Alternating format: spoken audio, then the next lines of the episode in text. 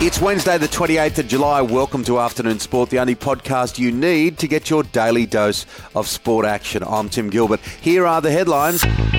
The Matildas finished off their group stage action with a stirring nil-all draw against the United States, of course, the world number ones. That was at Kashima Stadium. The game itself was a tight encounter between two top teams, both now advanced to the quarterfinals. With the result, the Aussies play Great Britain on Friday night.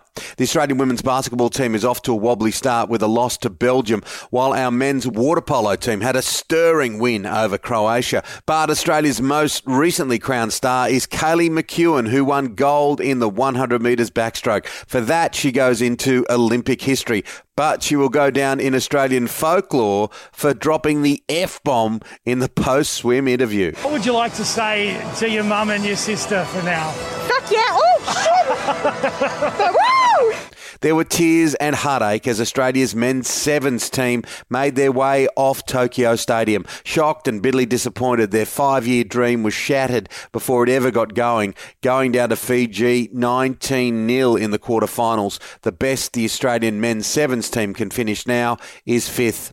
The Sydney Swans have decided to challenge superstar forward Buddy Franklin's one match suspension for striking Fremantle's Luke Ryan during the match on Sunday. James Roberts has become the latest NRL star to break the league's COVID protocols as he was pictured on the hotel balcony. The NRL released a statement clarifying what had happened. The NRL has today reported a breach of the current balcony directive to Queensland Health by West Tigers player James Roberts. Shaun Johnson will need a minor miracle to save his career at the Cronulla Sharks. Scans have revealed the star halfback is set to miss four to eight weeks after suffering a serious hamstring injury in the win over the Bulldogs.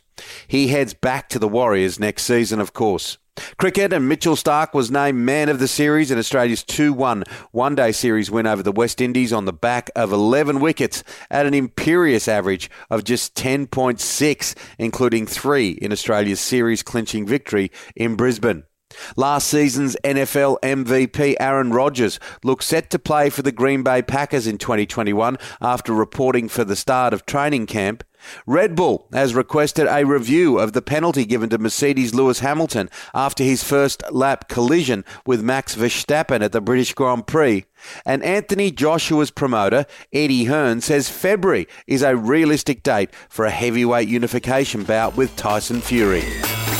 That's it for the afternoon sport headlines. Make sure to join us for our deep dive show released in the afternoon, Monday to Friday, where I'm joined by my co host and former Australian cricketer, Shane Lee. Today on the show, we have NRL manager to the stars, Steve Gillis, and former Olympic boxer, Jesse Ross. Follow us on your podcast app now so you don't miss it.